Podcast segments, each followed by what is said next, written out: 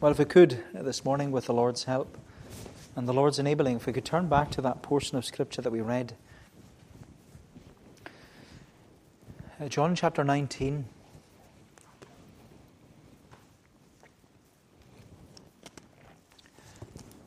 John chapter 19,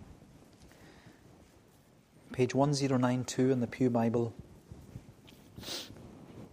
And we're looking this morning at verse 28. John 19 at verse 28, where John writes, After this, Jesus, knowing that all was now finished, said to fulfill the scripture, I thirst. After this, Jesus, knowing that all was now finished, said to fulfill the scripture, I thirst. I thirst.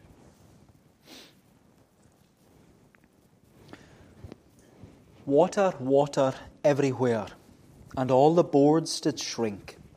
Water, water everywhere, nor any drop to drink. If you're familiar with the works of the 19th century English poet Samuel Taylor Coleridge, you'll know that these words are a well known extract from his lengthy poem, the poem called The Rime of the Ancient Mariner. The Rime of the Ancient Mariner. It's a poem that it depicts and it describes the experience of an ancient mariner being lost at sea, where he was surrounded by salt water but unable to drink any of it. That's why he writes, Water, water everywhere, and all the boards did shrink. Water, water everywhere, nor any drop to drink.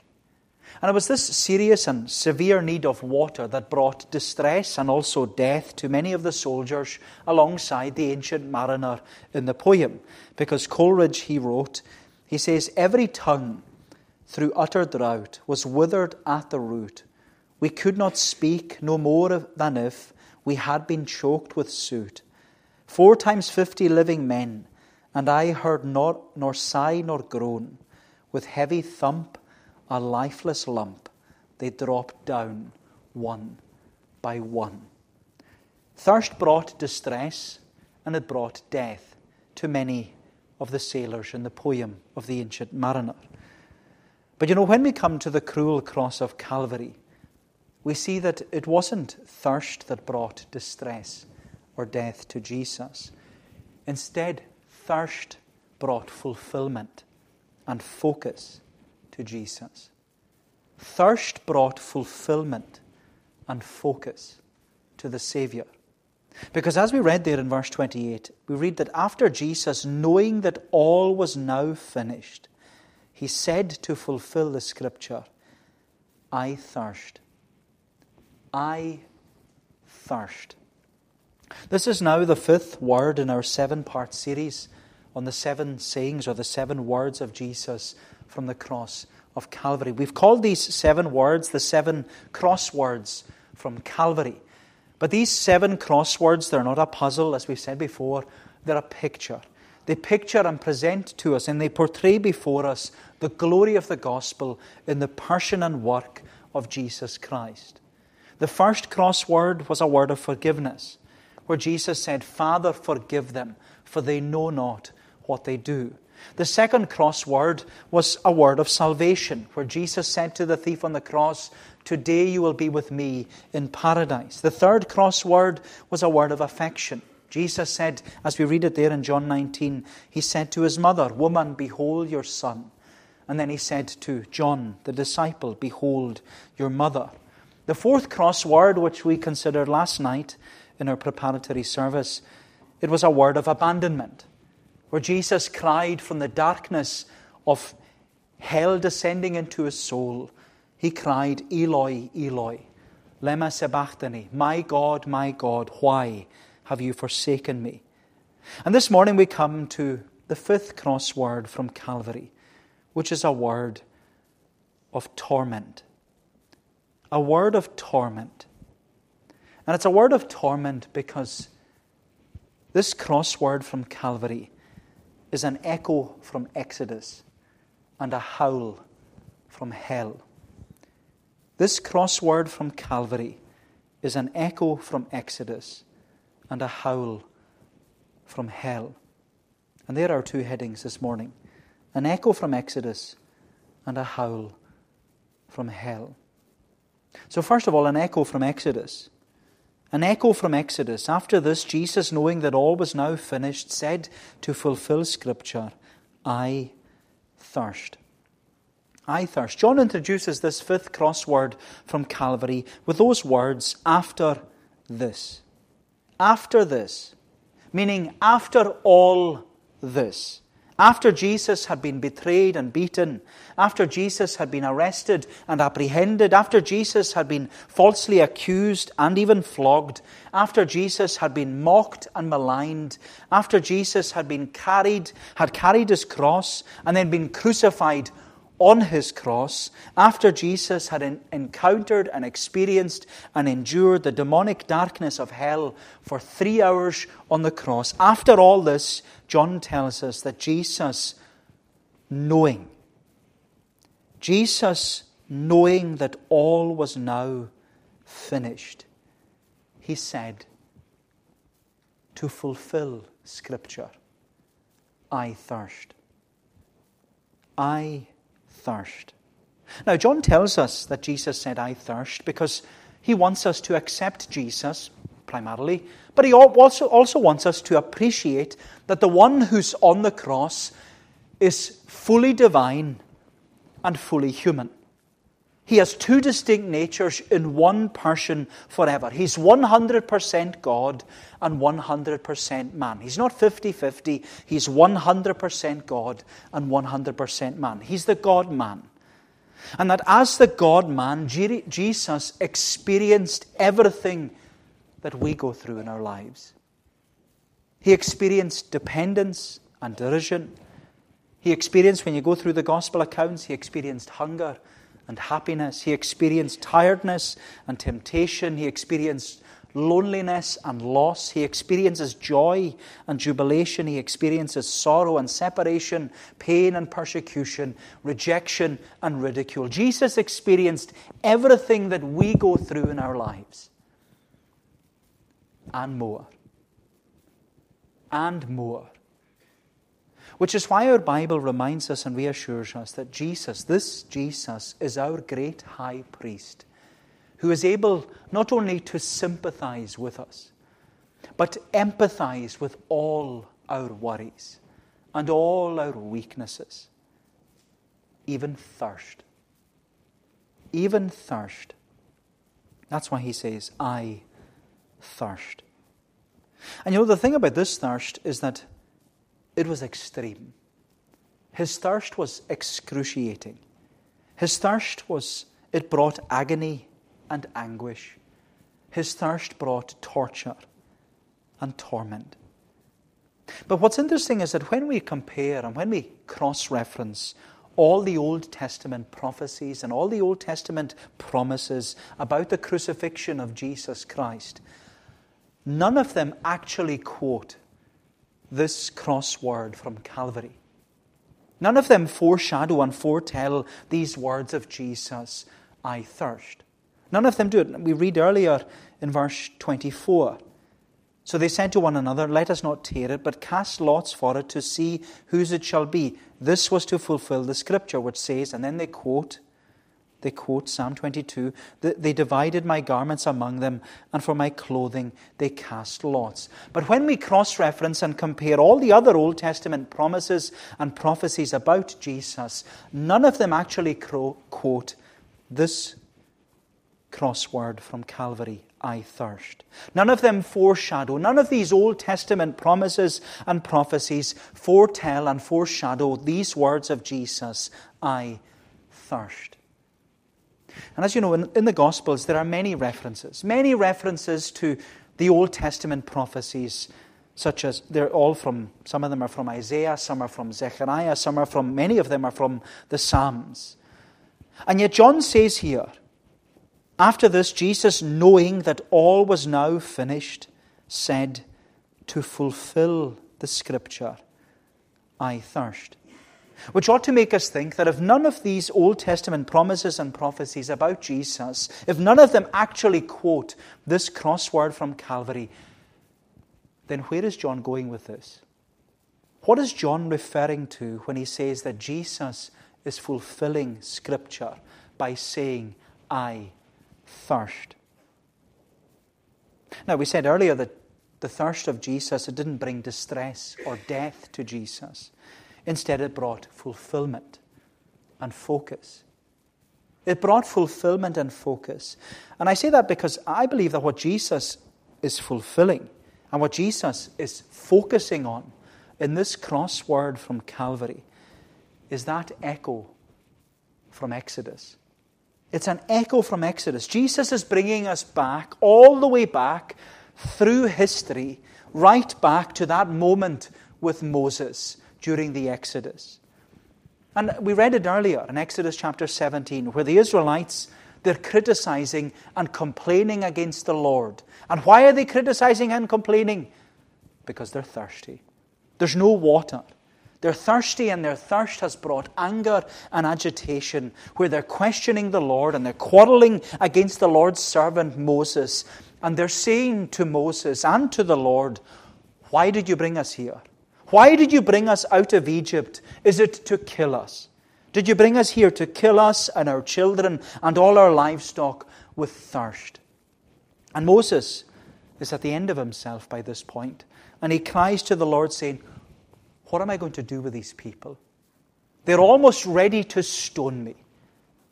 And the Lord tells Moses, and you know, it's a wonderful thing what he says. I want you to notice what he said to Moses. Notice what the Lord said to Moses. Take your staff in your hand and stand on the rock at Horeb and strike the rock so that water will come out of it and the people will drink. I'll read it again. Take your staff in your hand and stand on the rock at Horeb and strike the rock so that water will come out of it and the people will drink. Now, I don't want you to miss this or misunderstand what the Lord is saying to Moses. Because the Lord was saying to Moses, strike the rock. Moses, strike the rock with the staff of God's judgment in your hand. Strike the rock. Moses, use the staff, the same staff that you struck the Nile with, and turned it to blood. Strike the rock with your staff and it will pour forth water. Strike the rock, Moses. Strike the rock with the staff of God's judgment. And as Paul explains to us, Paul gives his commentary on Exodus 17 in the New Testament, and he says to us, that rock, that rock was Christ. That rock was Christ. And you know, my friend, you come to Calvary this morning and you see Jesus as that rock. Jesus was the rock that was struck on behalf of his people. Jesus was the rock that was split open for the blessing and the benefit of his people. Jesus was the rock from which water flowed out of. And you know, you see this crossword from Calvary, and you just, all you hear is an echo all the way back from Exodus. Because as Jesus Christ, as the rock of our salvation, as he was struck by the staff of God's judgment on the cruel cross of Calvary, we're being told that out of him poured rivers of living water. Out of him poured rivers of living water. And you know, the glory of the gospel is that Jesus thirsted at Calvary. Jesus was poured out at Calvary. Jesus was emptied at Calvary in order to fill his people with living water. Jesus was emptied at Calvary in order to fill his people with living water. You know, this crossword from Calvary, it's an echo from Exodus. I thirst. I thirst. It's an echo from Exodus. And that's why Jesus could say, this is why Jesus could say to the woman at the well, the woman of Samaria who met Jesus at Jacob's well. You remember that in John chapter 4. Jesus tells the woman that he alone is able to cleanse her. He alone is able to satisfy the deep desires of her, of her heart. Jesus alone is able to quench the thirst of her dehydrated soul. And Jesus says to the woman, you remember what he said to the woman? Whosoever drinks of the water that I will give will never be thirsty again. For the water that I will give will become a spring of water welling up to eternal life. And then you continue through John's Gospel. You come to chapter 7, and Jesus, he's standing up at the, at the last day of the Feast of Tabernacles. And the Feast of Tabernacles, it was a feast that commemorated and celebrated Exodus chapter 17. It's a feast that commemorated and celebrated the Lord's promise and the Lord's provision of water in the wilderness that poured from the rock. And the Feast of Tabernacles, it was all about receiving water from the rock. And yet you come to John 7. And Jesus, on, in John chapter 7, we're told that on the last day of the feast, the great day, Jesus stands up and he cries out to the crowd If anyone thirsts, let him come to me and drink.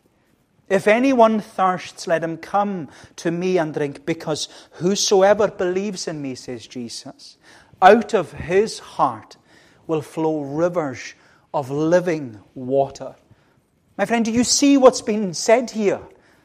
At this crossword from Calvary, it's an echo all the way back from Exodus.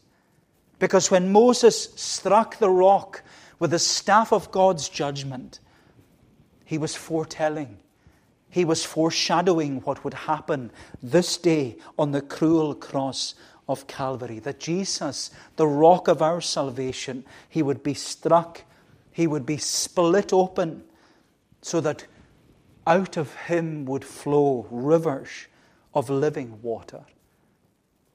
My friend, Jesus was emptied at Calvary in order to fill his people with living water, to fill us to overflowing.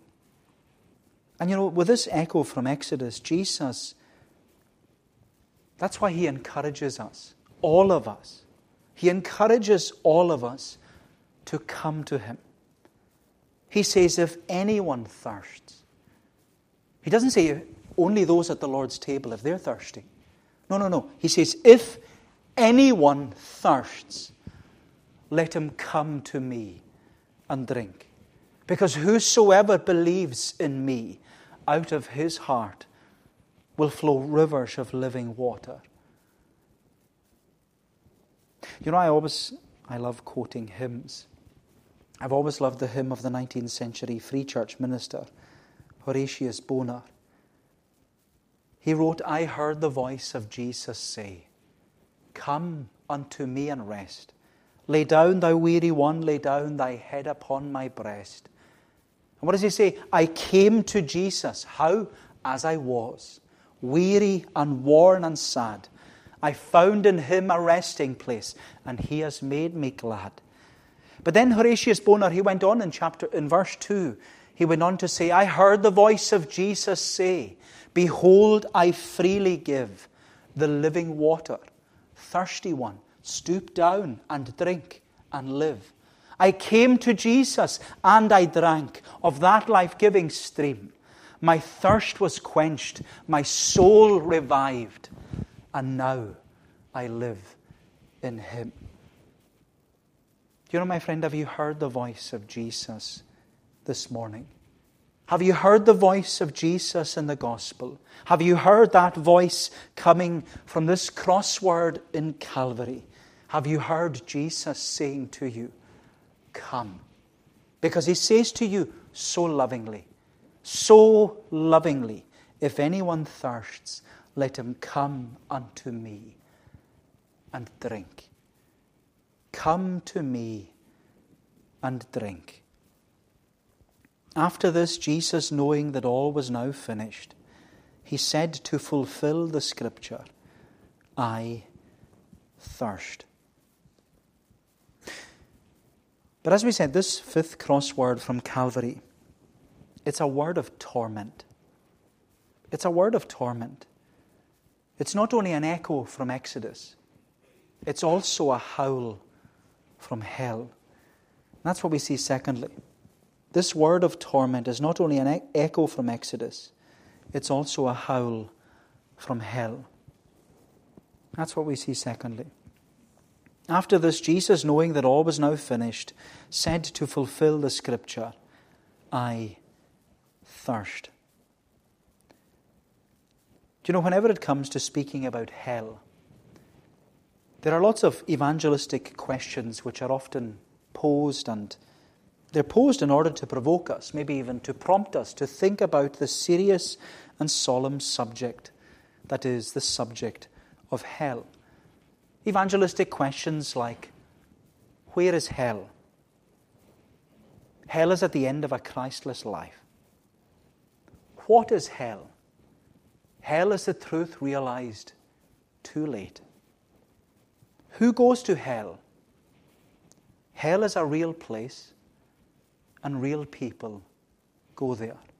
There are all these evangelistic questions that are posed in order to provoke us and prompt us to think about the serious and solemn subject of hell. But you know, Jesus is the only one who could ever speak with authority on this serious and solemn subject of hell. And he was the only one who could ever speak with authority because he created hell. He created hell. We see that in the Gospels. Matthew's Gospel, we're told that when Jesus spoke about the day of judgment, he said, When the Son of Man comes in his glory, and all the holy angels with him, and he'll sit on his glorious throne, he'll gather all nations, and he will separate people as a shepherd divides the sheep from the goats. And he will place the sheep on his right hand and the goats on his left. And the king will say to those on his right, Come. You blessed of my Father, inherit the kingdom prepared or created from before the foundation of the world. But then he will say to those on his left hand, Depart from me, you cursed, into the eternal and everlasting fire, prepared and created for the devil and his angels. So Jesus has, is the only one who can actually speak with authority on the serious and solemn subject of hell because he created hell. In fact, throughout his ministry, Jesus spoke more about hell than he did about heaven. Jesus spoke more about hell than he did about heaven. He depicts and he describes hell as the place where there is wailing and gnashing of teeth. He describes it as outer darkness, as deep darkness, demonic darkness, where there's no light and there's no life. He describes it as the second death. It's eternal death. It's the lake of fire. It's eternal fire. It's an everlasting flame. It's the place where the worm does not die and the fire is not quenched. My friend, Jesus spoke more about the serious and solemn subject of hell more than he did about heaven. He even told a parable about hell. And he told a parable about hell in order to emphasize and explain not only the chasm that exists between heaven and hell, but he also told the parable in order to emphasize the heat of hell. We're told about the parable of the rich man and Lazarus, where the rich man, he prays and he pleads. He says, Send Lazarus, send Lazarus, send Lazarus that he may dip the tip of his finger in water and cool my tongue, for I am being tormented in this flame. And you know, when we hear what Jesus says here on the cross, it's not only an echo from Exodus, where Jesus has been emptied to fill his people. No, this is a howl from the depths of the darkness of hell which Jesus experienced and endured on the cross. I thirst. I thirst. And you know, we immediately realize that when we look at this verse, we realize that we don't need to ask why Jesus would speak more about hell than he did about heaven. Because you come to this crossword of Calvary, and you should know immediately why he spoke to you more about hell than he does about heaven. Because he's speaking here out of love. He's speaking here out of love. And my friend, Jesus spoke more about hell than he did about heaven because he loves us. And he doesn't want any of us to go there. Of course, some will argue, some will say, How can a good God send good people to hell? But that's the lie, isn't it? That's the lie. Because we're not good.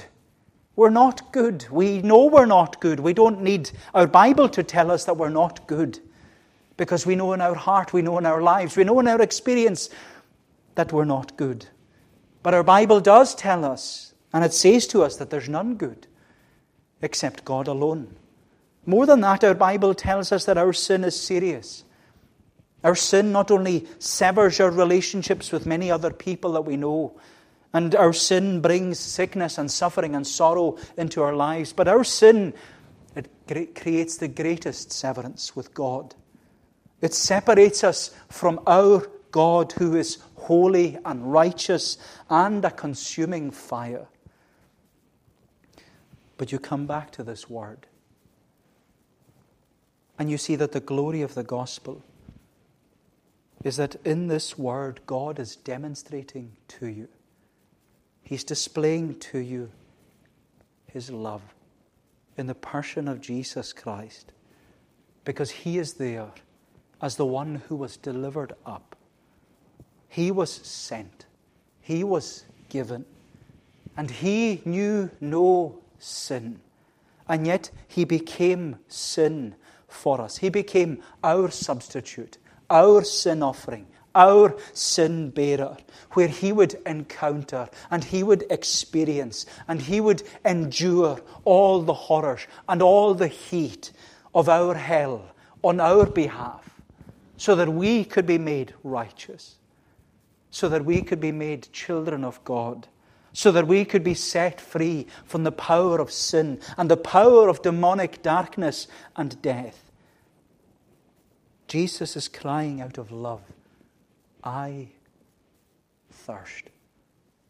I thirst.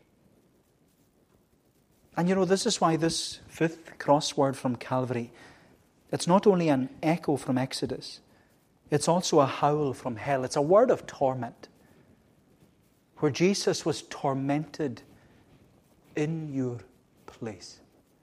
In my place, condemned he stood. It should amaze you, my friend, that this word is so loving, it's so full. It's a word of torment, but it's a word of torment that should cause us to respond in thanksgiving. It's a word of torment that should cause us to respond in thanksgiving. And you know, what better way to communicate and to convey our thanksgiving to the Lord than communion. What better way to thank the Lord than sitting at the Lord's Supper? Because the Lord's Supper is a thanksgiving meal. In fact, in other traditions, the Lord's Supper is referred to as the Eucharist. The Eucharist, which means thanksgiving. So it's a thanksgiving meal. And that's what we're doing this morning. We're doing the very simple action of saying thank you to Jesus. That's what you're doing.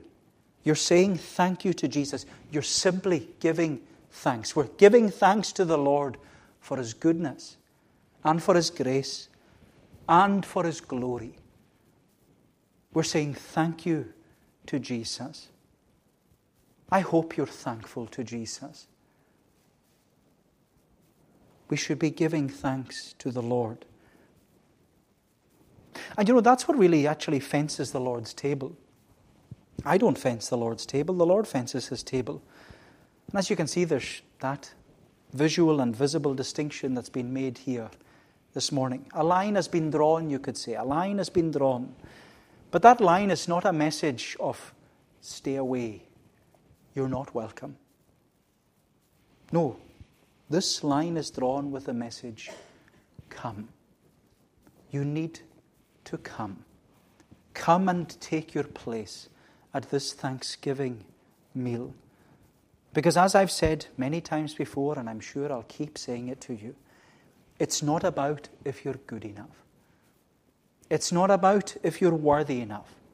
It's not about if you know enough, because none of us, none of us, none of us are good enough or worthy enough or know enough. The only reason you should come to the Lord's table and partake of the Lord's Supper is if you want to say thank you to Jesus.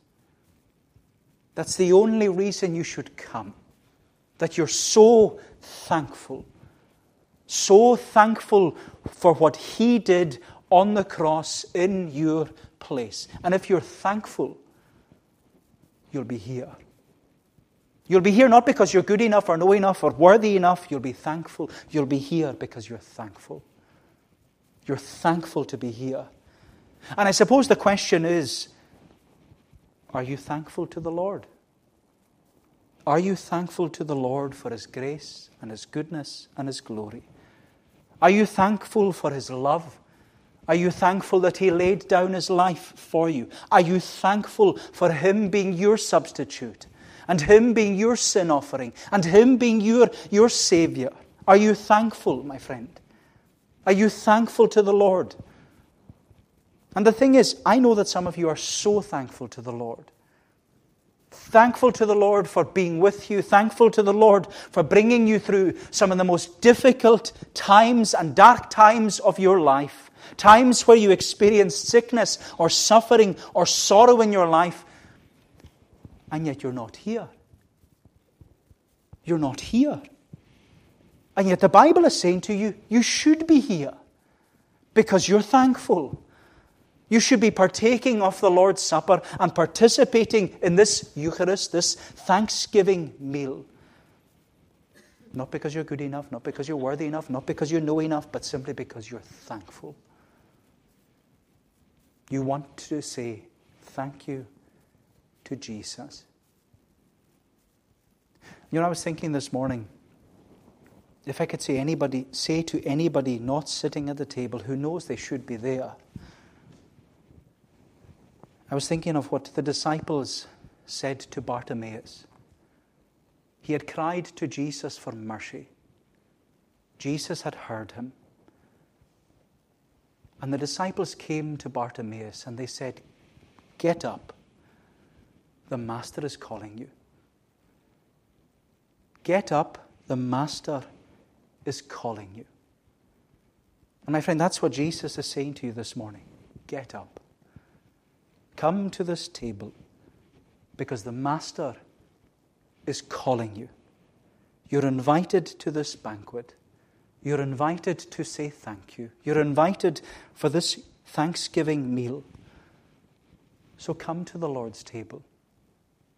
Come to the Lord's table with a thankful heart. The Master is calling you. So get up. Come forward and sit at his table. I'll never forget Peter's testimony. That's when Peter came to the Lord's table. He got up, he came forward, and he sat because he was thankful. My friend, if you're thankful, come to his table. Come to his table singing this thanksgiving hymn of Psalm 118 as we're going to sing it together. Psalm 118 in the Scottish Psalter.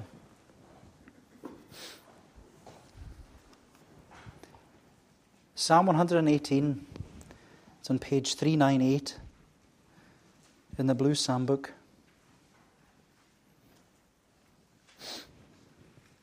And if there's anybody who's not yet at the Lord's table uh, during this singing, just come and take your place. The Master says, Get up, because He's calling you. And if you want to come forward and you haven't yet, do not worry about the session. We'll deal with that later. You just come. Psalm 118 at verse 15. In dwellings of the righteous is heard the melody. Of joy and health the Lord's right hand doth ever valiantly. The right hand of the mighty Lord Exalted is on high. The right hand of the mighty Lord doth ever valiantly. I shall not die, but live, and shall the works of God discover. The Lord hath me chastised sore, but not to death given over. O set ye open unto me the gates of righteousness, then will I enter into them, and I, the Lord, will bless. We'll sing on down to the verse mark 21 of Psalm 118 to God's praise.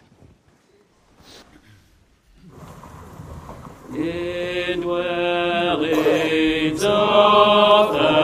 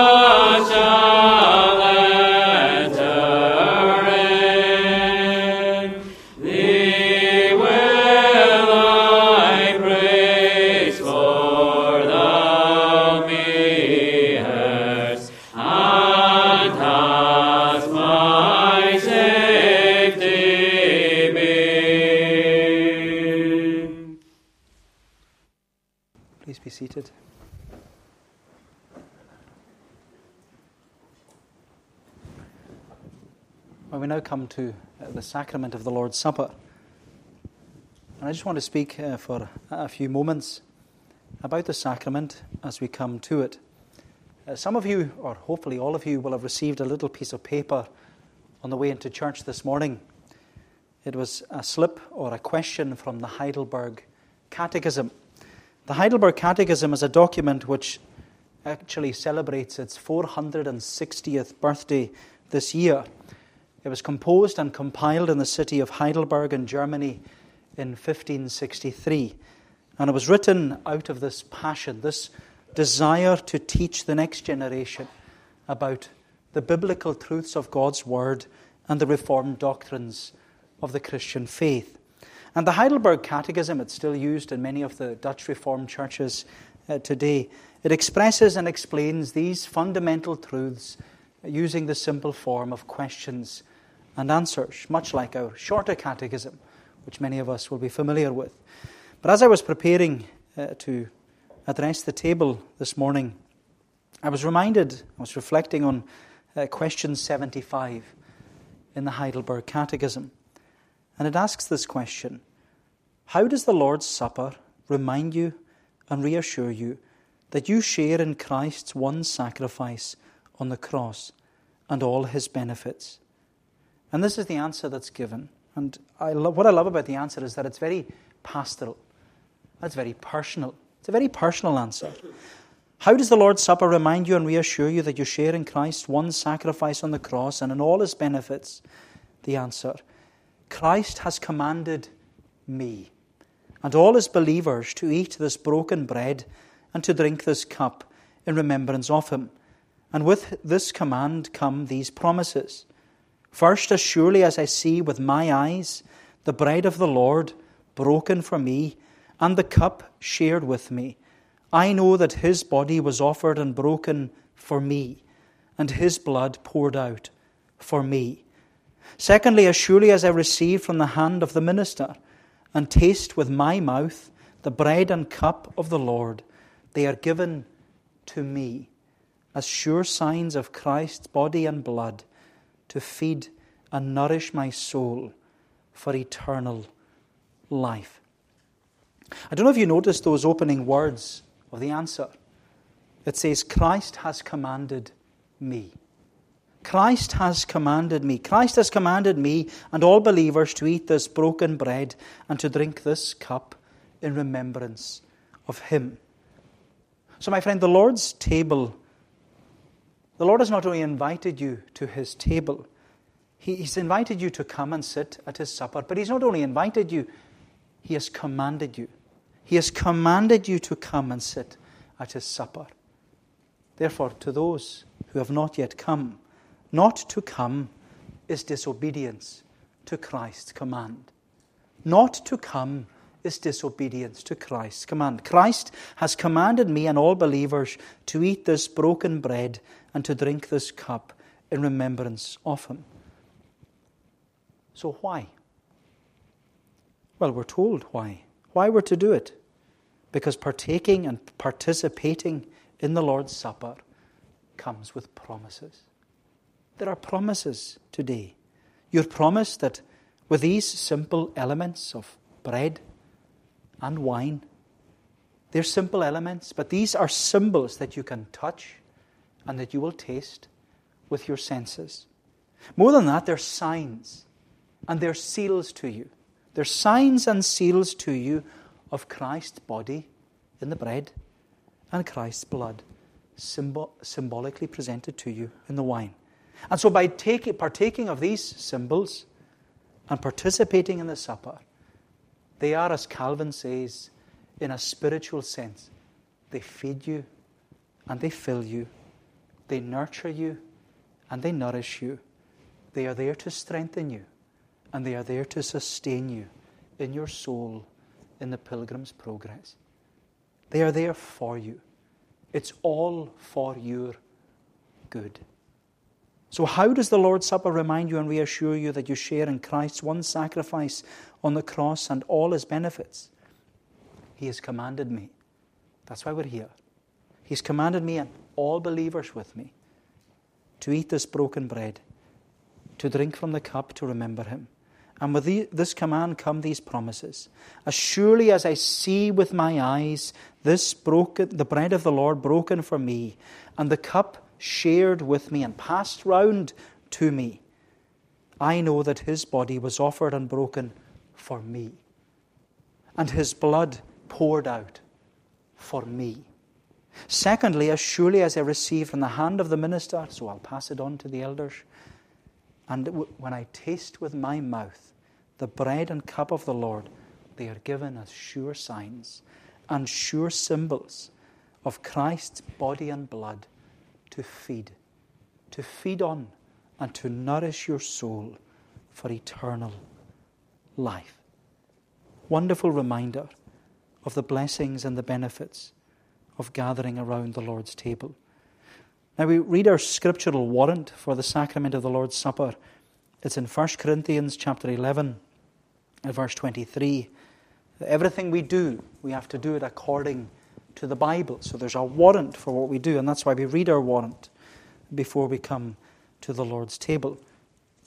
Our warrant is 1 Corinthians chapter 11 and verse 23, where Paul writes, For I received from the Lord what I also delivered to you that the Lord Jesus, on the night when he was betrayed, he took bread.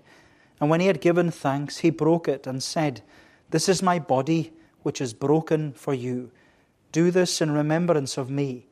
In the same way, also, he took the cup after supper, saying, This cup is the new covenant in my blood. Do this as often as you drink it, in remembrance of me. For as often as you eat this bread and drink the cup, you proclaim the Lord's death until he comes. And so, according to the institution and command and the example of our Saviour, we'll give thanks together. So let's pray together. O Lord our God, we give thanks to Thee for these precious moments in life, moments where we can come aside and rest a while, where we can come to the Lord's table and partake of and participate in the sacrament of the Lord's Supper, a sacrament that reminds us and reassures us that I am His and He is mine, that His broken body was all for me his shed blood was all for me, that I might live and have that promise of eternal life, that we can say, even as we were singing, I shall not die, but live and shall the works of God discover. It is a wonder to us that we are here at all, that we have this great and glorious invitation to come and taste and see that thou art good.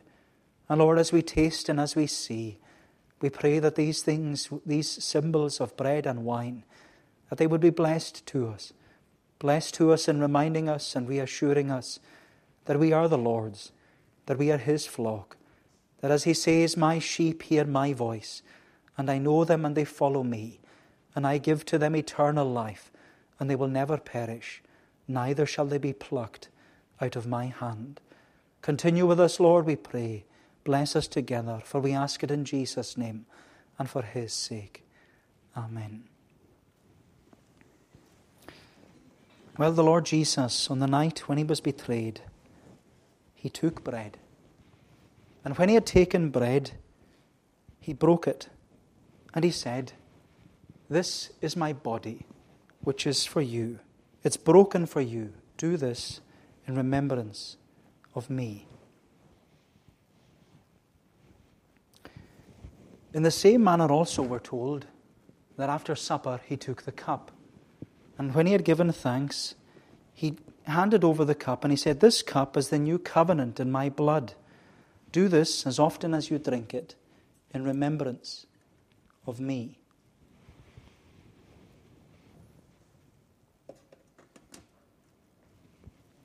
And as Paul reminds us, all of us, for as often as you eat this bread, and you drink the cup, you proclaim the Lord's death. You proclaim his death until he comes.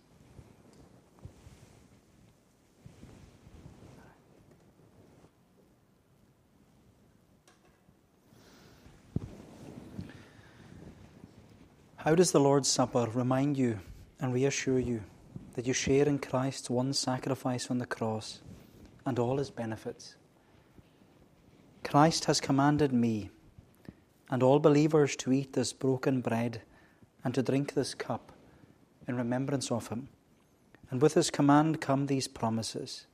First, as I surely see with my eyes the bread of the Lord broken for me, and the cup shared with me, I know that his body was offered and broken for me, and his blood poured out for me. Secondly, as surely as I receive from the hand of the minister and taste with my mouth the bread and cup of the Lord, they are given to me as sure signs of Christ's body and blood to feed and nourish my soul for eternal life. Friends, by sitting at the Lord's table and partaking of the Lord's Supper, we have publicly proclaimed the Lord's death until he comes. And our public proclamation, using these simple signs and symbols and seals, you could say, of Christ's body and blood, they promise to feed us. They promise to fill us. They promise to nurture us. They promise to nourish us. They promise to strengthen us and sustain us so that as we leave this Eucharist meal, this Thanksgiving meal, as we leave here with thankful hearts, that's how we should leave so thankful to the Lord.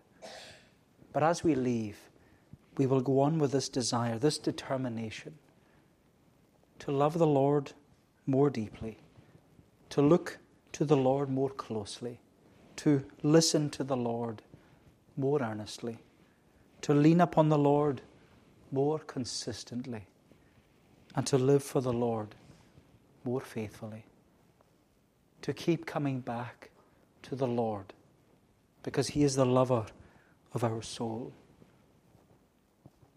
But you know, I don't want to conclude without a word to those who are not sitting at the table this morning.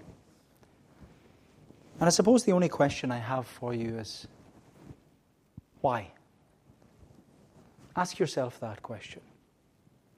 Why? Why? Why are you not here? Why are you not at the Lord's table this morning? Because as we read, Christ has commanded me. Christ has commanded me. Christ has commanded me and all believers to eat of this broken bread and to drink the cup of remembrance of Him. So the question is are you a believer? Do you believe in your heart? Do you confess with your mouth that Jesus Christ is your Lord and Savior? And if that's the case, then you must come. You must come. Because not to come to the Lord's table is disobedience to Christ's command. It's very simple. Not to come is disobedience. To come is obedience. And so you're exhorted, you're encouraged to come. So come. I hope and pray that if we're spared to see another communion season, if we're spared to see it, that there won't be this separation between us. It's lovely to see you here. It's always great to see you in church.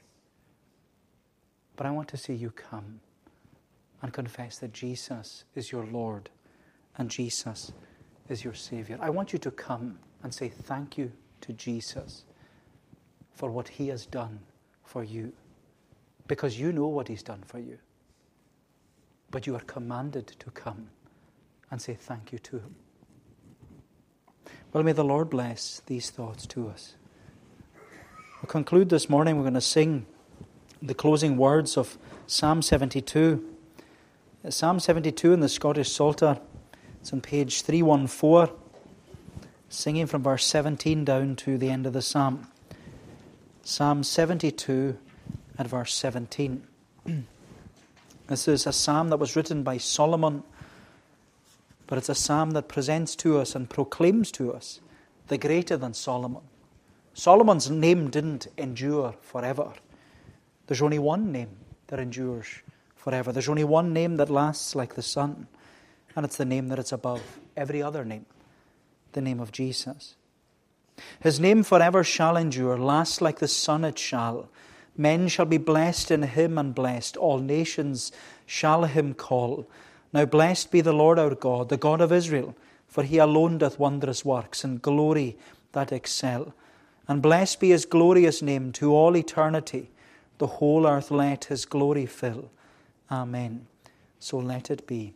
We'll sing these verses in conclusion, and just a reminder to you there's tea after the service, so please do stay behind if you can. Uh, Psalm 72 from verse 17 to the end, to God's praise. His name.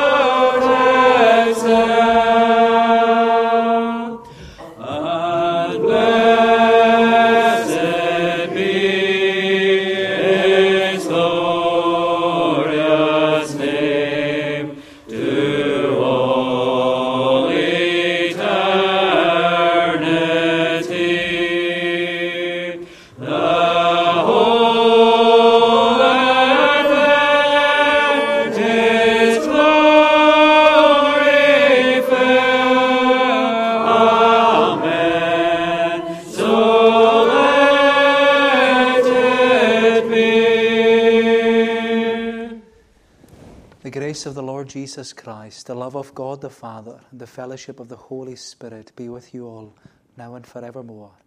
Amen.